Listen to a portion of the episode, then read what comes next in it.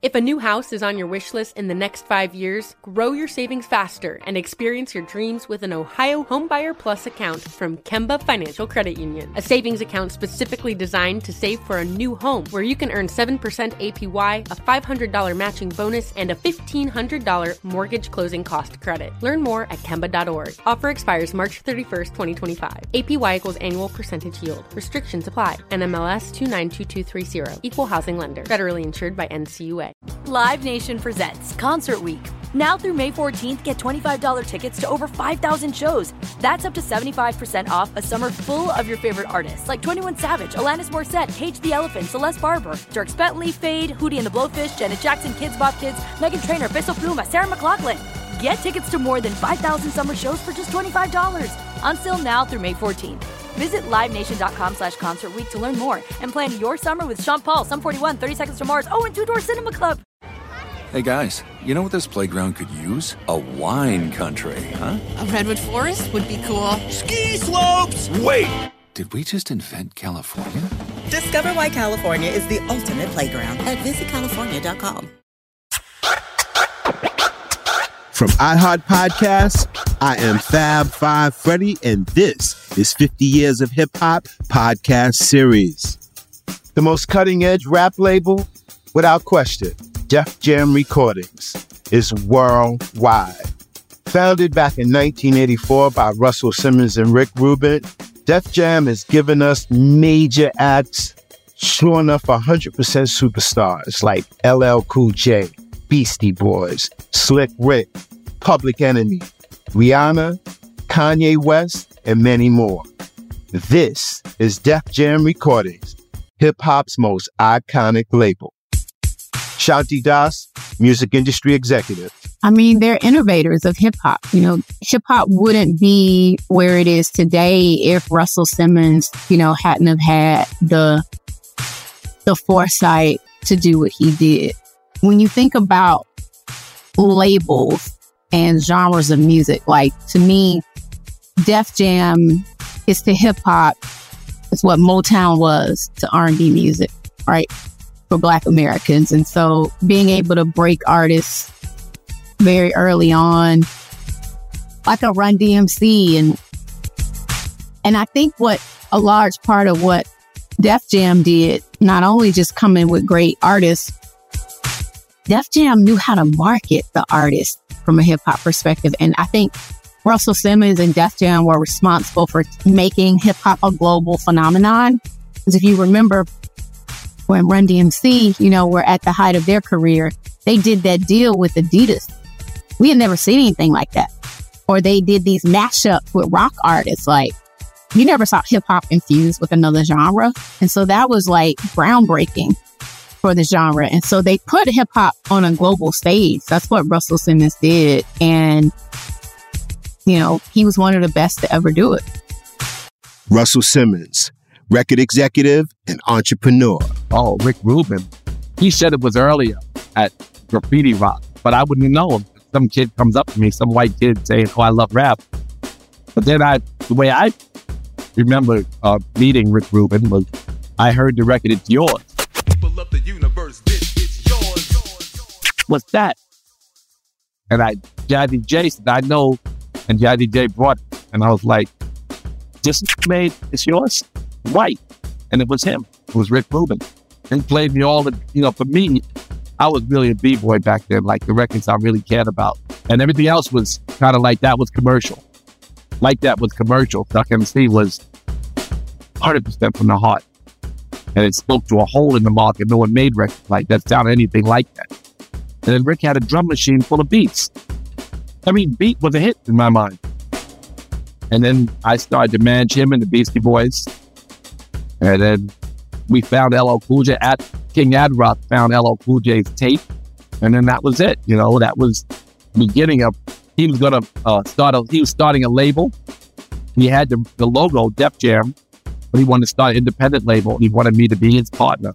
I was going to already make a deal for Rush Records because we had so many artists. We were such a big management company in hip hop. We were controlling, eh, you might even say, the culture. But the beats he made and the stuff he was doing was fascinating. So I said, I just share with him. And I'll still manage and I'll just put money in his label. We put in $2,500 a piece, I think. We put out I Need a Beat by LL Cool J. And Ad Rock found him. It was a version of I Need a Beat, but Rick reproduced it. And well, therein was the first Def Jam record, independent. While I didn't have any talent, you know, I produced records. That was artistry. That was about all. I rapped on some records for the fun of it. A couple, one with LL Cool J and one with Jazzy Jay. But no, I never had. I still can't dance on beat. I ain't never been no rhythm, you know what I mean? But I could. I really made good records. Uh, people don't know that I was produced. I like to sometimes slip that in. I made that record. I wrote that. I to say that sometimes, but people, uh, you know, like Run DMC, we made two albums before we met Rick Rubin. You know, and Larry Smith and I made those records, and we made them unique. You know, there's some records we made with Suck MC. Where's the music? And, and ten people begging me, we're gonna play the bass line. There ain't gonna be no bass. That in itself, the simplicity of that Suck MC record was unique. Taking the record and scratching on top of a record in a recording studio was never done. We made Jam Master Jay. It was new. You know, kick off this shit. You may know that record. Kick off, shoot, jump on the job. Listen to the jam master as it starts to rock. But yeah, I would say that I produced a bunch of records and I started producing records like Alyson Williams. She had a couple hits, especially in, in Europe. But it was me producing records. I, I produced the Blue Magic album. This is perfect. And Rick produced the Headless Horseman and a bunch of his hit was Slayer. And my hit was Juice Jones and Alston and I so I spent a lot of time doing my childhood and he spent a lot of time doing his childhood and then who was running the ship. So I joined the LA Posse to make LL's second album. And they did a good job. Very different from what Rick would have made. Right? But it was all LL. The inspiration came from LL. So when a record like I Need Love played, you know, it was not something Rick would have made. And he kind of, you know, it showed, you know, we're becoming a company now to manage the process more than to make it. And Rick, although he was always going to be one of the greatest producers of all time, he was off making heavy metal. So we separated at that time. And that's when we started to really, I think Def Jam started to really excel because that's when we started to become a machine. Music producer Rick Rubin and music manager and producer Russell Simmons co founded Def Jam Records, only to become creators of hip hop's most prominent record label. Russell Simmons, a young black kid from Queens, New York, would be a part of designing the blueprint to commercial success in rap music. LL Cool J, actor, rapper, entrepreneur, considered one of the best to ever do it. It's funny, you know, when it first started, you know, first of all, I went I went up to Rick's dorm, you know what I'm saying? Went up in the dorm. Ad Rock had played, you know, the Beastie Boys had played my demo tape for Rick Rubin. Ad Rock actually programmed the beat on my first song, I Need a Beat. Rick Rubin produced it like spectacularly, did a great job. Ad kind of program, he did the programming. Jazzy Jay did the cut. And but, but before that, we did a song called Catch This Break. We went over to Russell's office. And it's so funny. He had an office like one secretary to him, and he's in there. And we played the demo for him. He's like, ah, the same old sound like the treacherous three. Sound like ah, same old thing. So me and Rick looked at each other. It was like, oh yeah. So we went back in the studio and made I Need a Beat. When he heard I Need a Beat, he was like, okay, yeah. They they decided to make their own record because they were label because Rick was having problems getting money from Party Time Streetwise. Because remember, he just had a production deal with them. He didn't have a label. So we did that, and uh, the rest was history. Ashaunna Ayers, music executive and founder of the Ayers Agency. Russell Simmons is what we call the godfather of hip hop. Ambitious, brilliant man from Queens, where I'm from. Queens get the money. Uh, from Queens, who started a record label with his friend in their college dorm room. They um, laid the foundation for what the business of music uh, or hip hop music looks like for generations and generations and generations. They were visionaries and understood the value of hip hop and built a business that millions and billions and billions of people are benefiting from today. Shaheem Reid, music journalist. Wow, when you think about Def Jam, you, you gotta say that to me that's that's the most storied label out there, right? I mean, you, you definitely got other labels, but to me, Russell Simmons and, and, and Rick Rubin, they they they It wrote the blueprint for everything that's going on as far as having your label, as far as having superstar artists, as far as putting the power into the artist's hands, as far as putting the, the power into your hands as, as an executive. These are guys that started one of the most powerful entities and most one of the most influential entities in all of not just hip hop but black culture. Period. Uh, when you look at everything that that spawned off from Def Jam, Def Comedy Jam, clothing line, and you know just everything. And these are guys who um they were selling records out of Rick Rubin's dorm room, college, and Rick Rubin went on to be a, a super successful and impactful producer. Russell is is one of our great success stories as, as black people. When you look at this is a, this is a kid from Queens. Fat Joe, recording artist, Bronx hip hop legend, and author. Me and you wouldn't have a job if it wasn't for Russell Simmons, because he took hip hop to the next level of where you could actually make a living and pay your bills. And so before that, we had the underground rappers, the Grandmaster Caz's, the this, that. He made it mainstream. He wasn't closed minded. He had Run DMC work with Walk This Way. You know, they signed the Beastie Boys. They, they, they invented Def Jam Records to where that is the prototype for all record labels and boutiques, like you know, like a Terror Squad, like a Roc-A-Fella, like a uh, Ruff Ryders, So So Def, or this. You know, um, he showed us how to be entrepreneurs. He showed us how to get to the bag. He taught us how to dream big and be visionary and be creatives to imagine that we can be bigger than we ever be in our life. And so I personally have never made one dollar with Russell Simmons. I have never done business with him. But to this day, I attribute my success to Russell Simmons because he showed us a way. Kurtis Blow, legendary rapper and hip hop's first rap superstar. Oh, Def Jam became the label that Russell and I dreamed about when we were in college. During that time, I, I, I related to a movie, the Star Wars, the Jedi Knights. See, that was the name of the basketball team at City College, the Jedi Knights.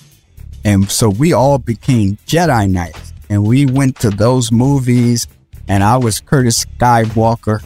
We had an Obi Wan Kenobi. His name was Bob Malone. Russell, funny story, we call Russell C3PO because he was always talking. He was a talker. He was the Blarney Stone Russell was a great communicator.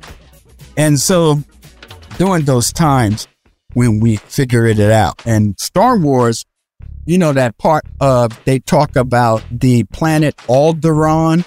That's where the, the home base of the Jedi Knights. And so our dream of success was going to Alder. We're trying to get to Alderaan.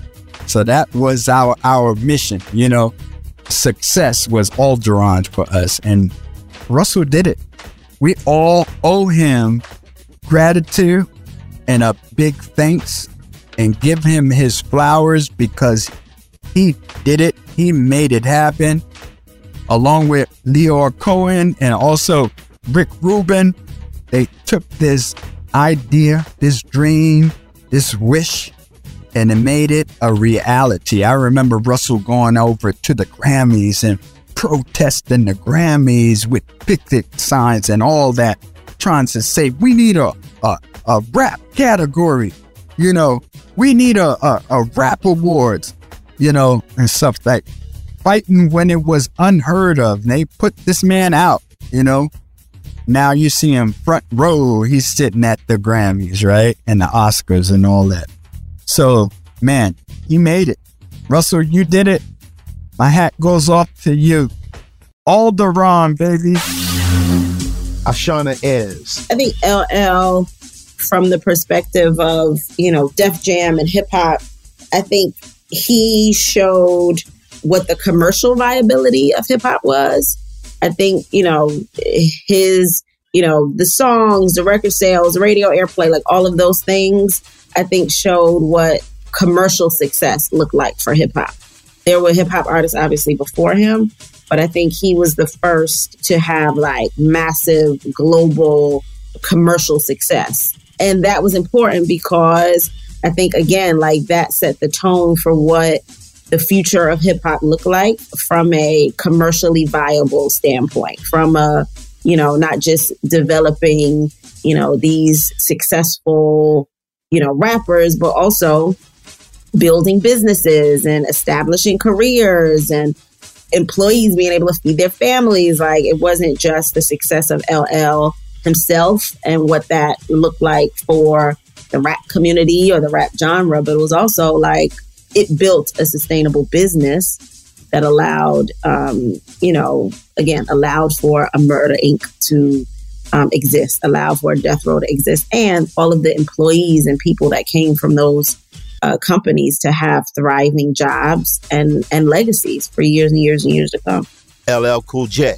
Rick was had a very specific taste, and he also was able to translate the things that me or my friends would want him to do. So I'd be like, "Yo, Rick," I would hum a beat in his ear, and he would play the beat. I would tell him, "Yo, do it like this," and he would do it. So he was really expressing a lot of my stuff, my ideas, and then he would take my ideas and he would make them better. He would enhance them as a producer and take them to another level. And that's how it was. It was crazy. It was amazing. Russell Simmons. LL Cool J was the most talented vocalist. I mean, Run used to always say that's the guy, that's the best vocalist. And he was young, his next generation. And not, not only, he was the first one that really, I think, that I worked with that really spoke to the recording generation. Run, remember, was a rapper before they were rap records. Was DJ Run from Kurtis Blow, the disco star from Kurtis Blow. So you know, they all came from the ballroom and the performing art. LL Cool J was a recording art. He heard records to make him make a record. They heard tape to make them make their performances and eventually their records. So LL Cool J for me was the first artist that I managed who spoke 100% to the next generation, the first generation of hip hop as a recording art. LL Cool J. I mean, I made 10 platinum albums in a row, B. That's pretty good for coming for an independent label. To have an artist come out and make 10 platinum albums in a row at that time, it wasn't going to be no number ones back then. It was hip hop. This was rap music. It was no pop radio play. It was no, you know, you get a little bit of airplay on the weekend. And I made 10 number one albums in a row. So that's a big, big important thing for the late from a label side. Now, in terms of hip hop, showing people that you could be legitimately, and I say this with humility, but that you could really be a rap star. Like, like I showed people how to be a rap star. B. There was no real rap stars before me, it, except for Run DMC as a group, and it was a little different because my thing struck a little different chord because I struck the teen heartthrob chord and the like the cultural rhyming chord. It was a little different, right? So I'm like, I'm on the cover with New Edition. You know what I'm saying? Like I'm, you know, I'm on magazines with New Edition. I'm on magazines with Michael Jackson. So you have to think about it like, like you have to think about it like that. So, and then what I did was I showed people that you can have emotional intelligence. I introduced like there was guys who rapped to females on records before. You know, like introducing the love thing to the game. Like before I made I Need Love and before I started really embracing the females, even on my, my B sides, like I Want You on the other side of the B side of Dangerous, dudes weren't comfortable with that. And that was a, a whole dimension of hip hop that was not open. The only one that would dabble in it a little bit more would be Spoonie G, but he was still keeping it. He wasn't. He was never allowing himself to be vulnerable. So, so I really like opened up the world of, you know, love. The idea of love being introduced to hip hop. Like, I did that. It took 11 years to get to this sale. The Knix anniversary sale is on now at knix.com. Celebrate the intimate apparel company that has reinvented products for real life with one of Knix's biggest sales of the year. Get 30% off all leak-proof apparel from the number one leak-proof brand in North America, including period underwear, swimwear, activewear, and more. Millions of people have made the switch to Knix leak proof underwear, and there's never been a better time for you to try. Save 30% on super comfortable, machine washable, and great looking underwear that's perfect for periods and light bladder leaks. Choose from a variety of colors, styles, and sizes, from extra small to 4XL. You can even match your leak proof underwear with an incredibly supportive and comfortable Knix wireless bra. Don't miss this chance to stock up on your Knix favorites or try something new. It only happens once a year at Knix.com. That's KNIX.com for the Knix anniversary sale. Hurry, the sale ends on Monday, May 13th. Go to Knix.com. That's KNIX.com.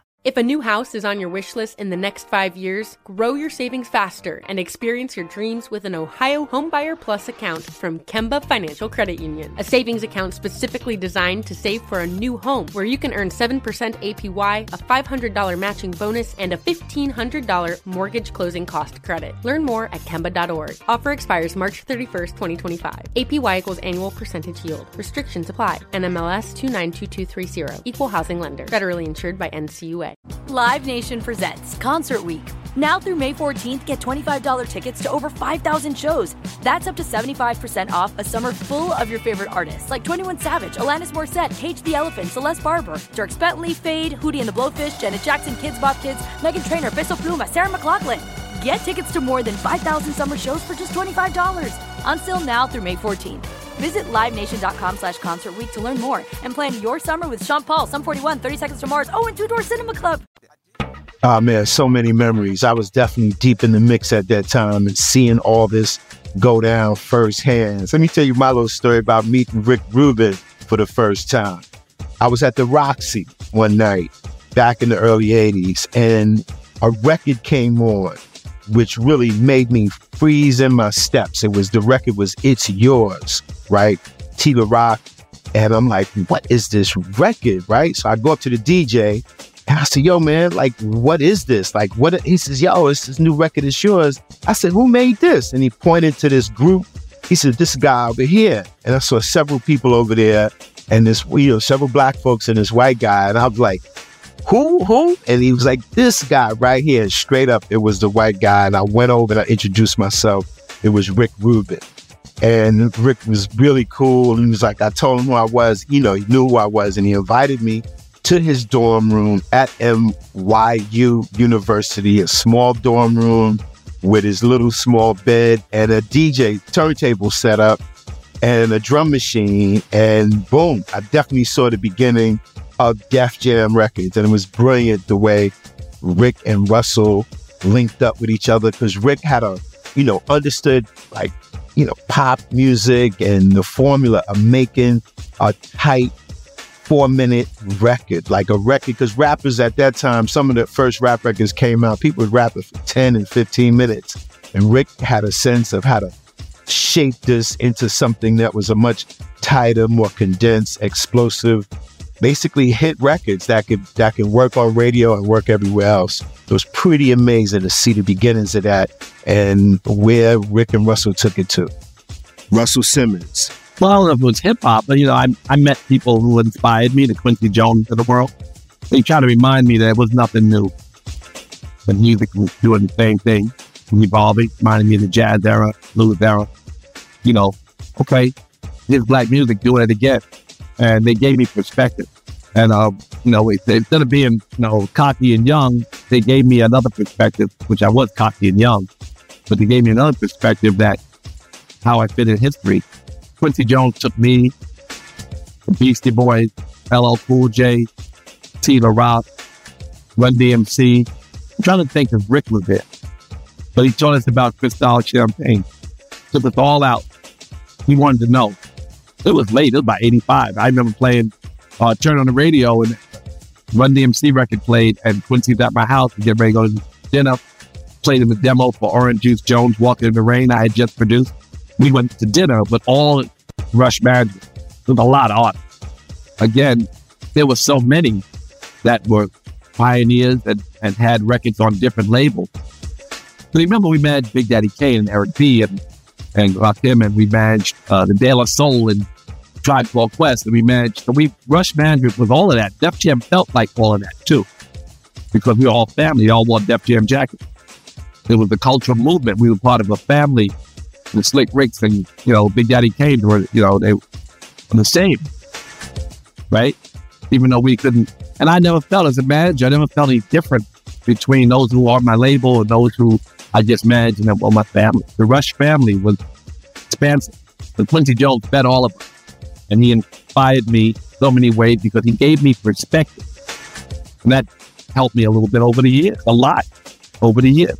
Grand Wizard Theodore, pioneering hip hop DJ, credited as the inventor of the scratching technique. Not only is, is Russell and Rick Rubin one of the ultimate success stories, but you, you could just look at them for inspiration, man. Like, there's a lot of people that, that want to do stuff and that could actually do it, but are scared to do it.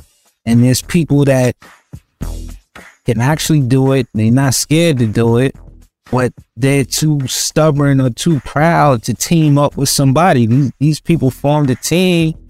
And when you look at the Def Jam family tree, they there was there was a record label. They was also a management team. You understand? Like they manage leaders of the new school, Tribe Called Quest, and from that, the family tree that they have is nothing but Hall of Famers. Like Def Jam, you, you can't really say enough.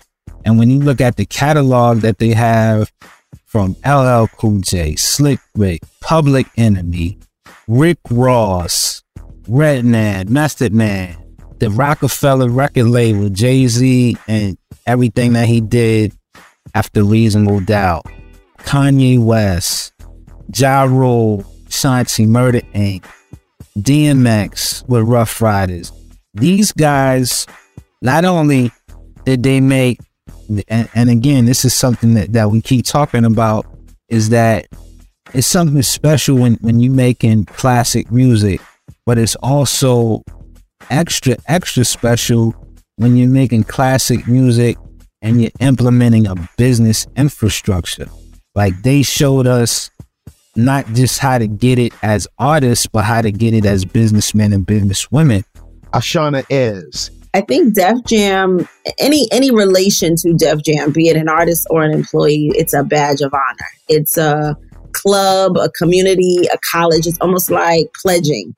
If you were a part of Def Jam then or now, it's it's a badge of honor for the music business. It represents a certain level of excellence. It represents a certain purity, a certain attachment to the culture, or or not even attachment, symbolism that you're a culture creator, like you are um, driving the culture forward. Def Jam was the leader in driving the culture forward and being a part of it in any way, be it, you know, as a musician, as an artist, as an executive, meant that you were a part of a team that was driving culture forward. Shanti Das. It was just their flavor. Like, for example, when I worked in New York, Def Jam had this Christmas party every year. Like, they always had their hand on the pulse of the culture.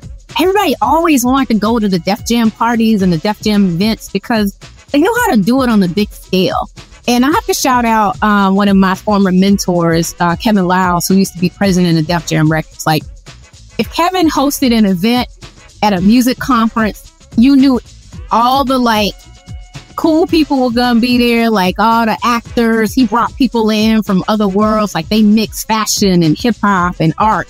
And you had all the cool people. And that was, to me, that was really utilizing hip hop um, in a way that hadn't been done before. That's when we really knew that hip hop was currency, right? Hip hop was big business.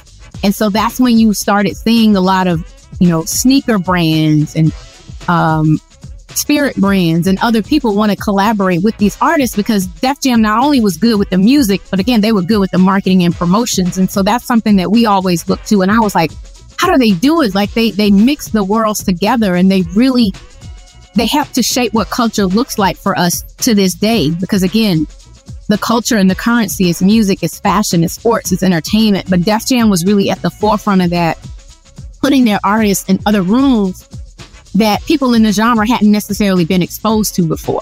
I think Snoop Dogg does a great job of it now and how he's expanded his brand. But early on, I don't think anybody did it like Def Jam in terms of being able to to cross collaborate and bring those worlds together. And so that was what was cool. It was like going to a Def Jam event, you just felt like, wow, this is the culture. This is it. This is where we all want to be. Athletes want to be artists. Artists want to be athletes. And it was nothing to like look up and see a NFL player or NBA star or seeing Def Jam artists participate in NBA All Star Weekend. Like they really started a lot of that from a cultural perspective. And I think that really also helped catapult the genre to a global status and put us in other worlds and in corporate America and making these big deals that we hadn't seen that before. So that was Russell, that was, you know, Rick, that was Kevin Liles, all those folks, Rhonda Cowan, Tracy Waples, all those folks who worked over there. Like they really had the blueprint down for like how to work records, but also how to market them and how to bring the culture together to have a good time and to make good money and to make good records. Ed Lover, rapper, actor, radio personality, and former MTV VJ. Oh my God. It's that Def Jam is everything. There, was a time, and if you wasn't on Def Jam, you wasn't really on a label. And even though Running was on Profile, it was almost like they were on Def Jam because that was Russell's brother. And I think for Russell, them got a lot of credit because they did manage Running D for a while. And I think Russell and Rick Rubin the music that they were able to create, the stuff that Rick Rubin was able to create as a producer, is still unmatched to this day. Russell's business acumen, learning on the fly. It's not like he's, you know, he's a graduate of Wharton School of Business, but it's just a streetwise dope, dope dude that was smart enough to see that Rick was doing something or going somewhere and made Def Jam Records. And, and it is probably the most important hip hop label ever because everybody else wanted to have a label because of Def Jam. You know, Tommy Boy put out a lot of dance records, electro funk records, Sleeping Bag. Everybody put out a lot of different kinds of music. Def Jam for a long time was strictly hip hop before they started dabbling into R&B. That that was just like the ultimate hip hop label, dude. I can't tell you what year it was, but I remember when they gave me a Def Jam jacket.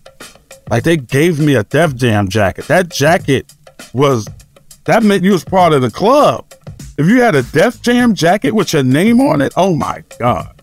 Wow. So Def Jam for us was everything, and especially from us from Queens, because it was Russell. He's from Hollis. He's from our hood. So that's what made it even bigger.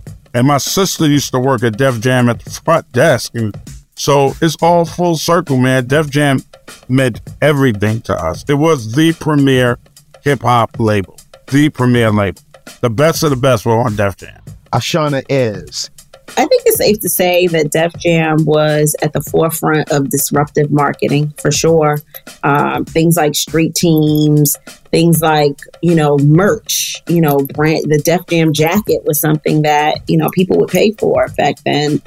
Massive billboards and just kind of over the top like grassroots street marketing is the Def Jam way. And I definitely think it influenced how not just record companies, but how any brand who wanted to reach that hip hop community began to market after seeing the way Def Jam marketed. Shaheem Reid, music journalist. They've empowered so many greats from our culture that have empowered other people, and it's the gift that keeps on giving. You know, so many women that worked at Def Jam, so many young people that worked at Def Jam. And it's not just the music. The music, music is fantastic. You look at the Def Jam catalog and it's it's endless classics. Young Jeezy, you know, it's endless classics, but you gotta also look at the people and, and what it meant. Like Def Jam meant us as young even though Rick Rubin was white, right? It just meant like us as young rebels doing what the f- we wanted to do. And it wasn't reckless. It, wa- it wasn't reckless. These, these guys were successful. It wasn't like, oh, we just gonna give these young kids, let's see what these young kids do with tens of millions of dollars. Nah, they, they, they pulled their money together, they, they sold records, and then when they started getting all of the millions of dollars, they started doing like all of these other businesses. Of course, Rick Rubin, he stepped away from Def Jam and he started doing his own thing. And then it was more like Russell Simmons, Kevin Liles, and Lyor Cohen that was doing it. Then you know later Mike Kyser and Julie and all of these people.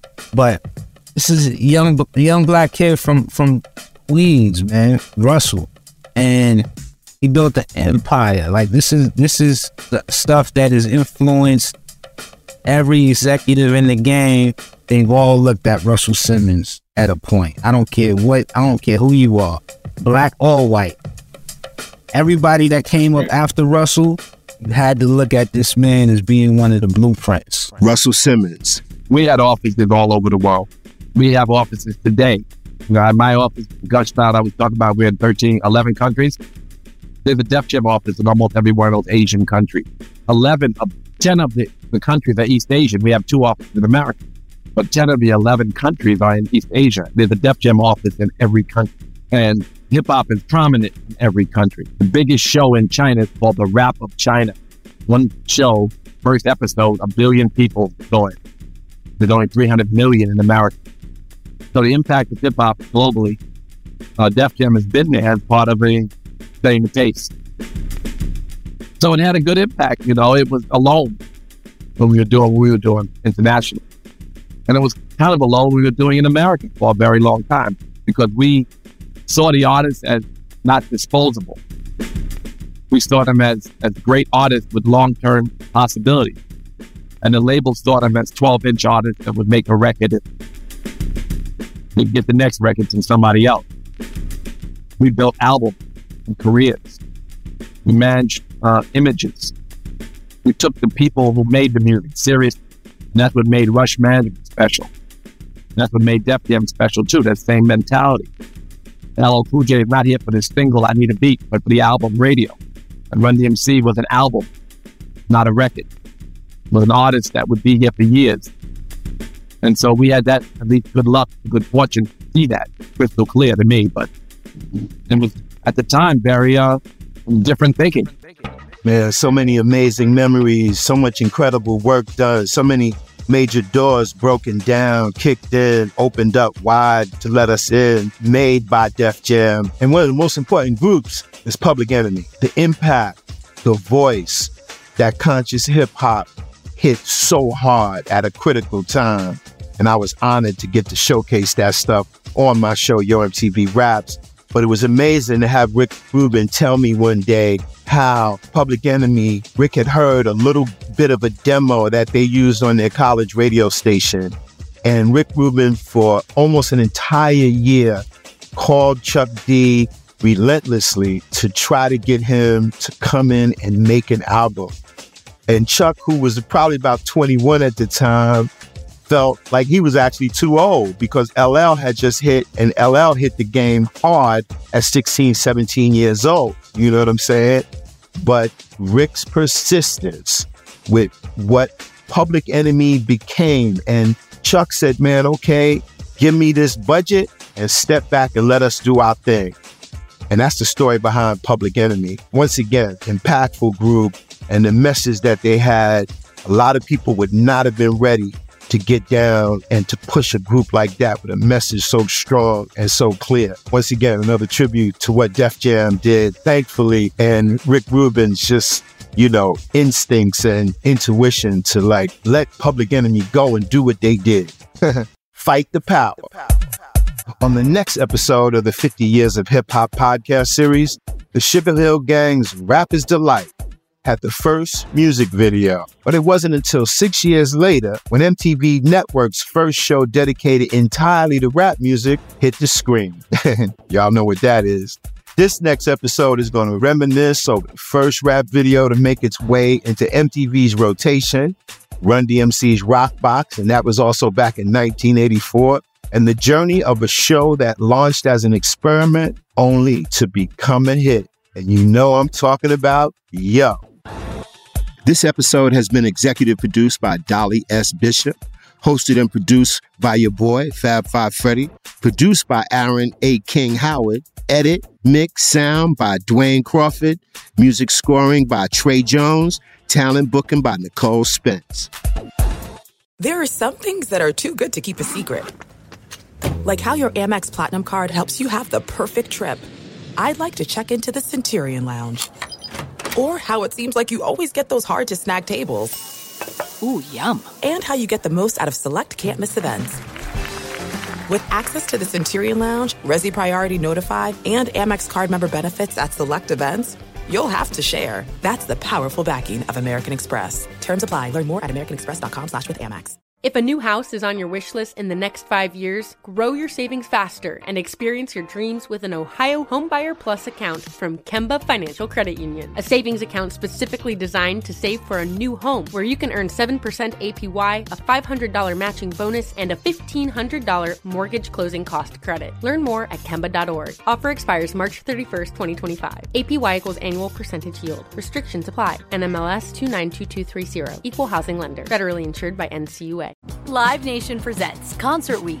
Now through May 14th, get $25 tickets to over 5,000 shows. That's up to 75% off a summer full of your favorite artists like 21 Savage, Alanis Morissette, Cage the Elephant, Celeste Barber, Dierks Bentley, Feid, Hootie and the Blowfish, Janet Jackson, Kidz Bop Kids, Meghan Trainor, Peso Pluma, Sarah McLachlan. Get tickets to more than 5,000 summer shows for just $25. On sale now through May 14th. Visit LiveNation.com slash Concert to learn more and plan your summer with Sean Paul, Sum 41, 30 Seconds to Mars, oh, and Two Door Cinema Club.